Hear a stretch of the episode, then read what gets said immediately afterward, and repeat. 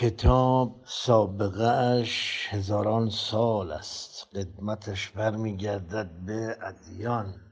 برخی گفتن آدم ابوالبشر اولین دارنده کتاب بوده. کتاب مجموعه مباحثی است که انسان رو راهنمایی می‌کنه. هر کتاب یه نوشتاری داره و یک انگیزه ای از طرف نویسنده و یک هدفی برای آینده. ولی نوشتار وحی بر پایه دعاویز ارتباط دادن به بالا. در این خصوص کتاب های آسمانی آمده و مردم رو جمع کردن.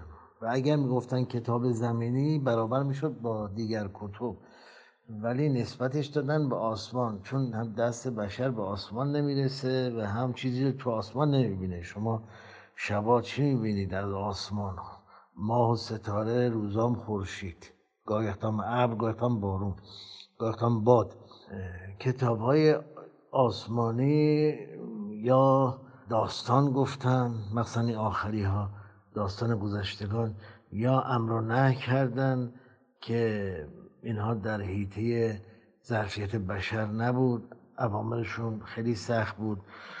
مثلا در تورات اصیل بود که زن پریود میشه باید حبس بشه توی اتاق مثل جوزامی باش برخورد میشه و کلا فضای خونه رو نجس می‌کنه. امثال این چیزا یا باز در تورات هست که خدا گاه حوصله سر میده به پیامبرانی که زمینن میگه بیا در کشتی بگیریم خستیم در مشتمال بده بدنم. در قرآن هم همینطور چیزهایی هست که انسان با عقلش نمی‌تواند تحلیل کند.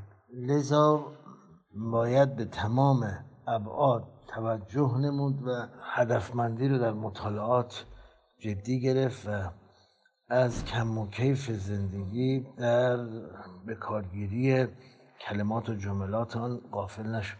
و ما وقتی که عدم تطابق رو پیدا می‌کنیم در رسانه هایی که منتصب به خداست اینها نمی‌تونه وسیله برای استحکام زندگی بشر باشه. نویسنده کتاب ها مشخص نیست. ما از انبیای گذشته فقط نوشتاری داریم در کتاب خودمون یا در کتاب های خودشون. با نوشتم نمیشه علم پیدا کرد. شک و زن و احتمال. از پیامبر خودمونم که به طور که معروف سواد خوندن و نوشتن نداشت و هفت کاتب داشت و خود معاویه که با اسناد مدارک ابراز کرد که پیغمبر متوجه نمی‌شد من چی می نویسم بنابراین نوشتار قرآن هم نتوانست دست بشر رو بگیرد و او رو خوشبخت کند. و ما مجبوریم که دوباره به دنبال آینده بریم و راه بهتر رو پیدا کنیم. بدین جهت انتظار شکل می‌گیره و منتظر فلسفه مییابد خدا نگهدار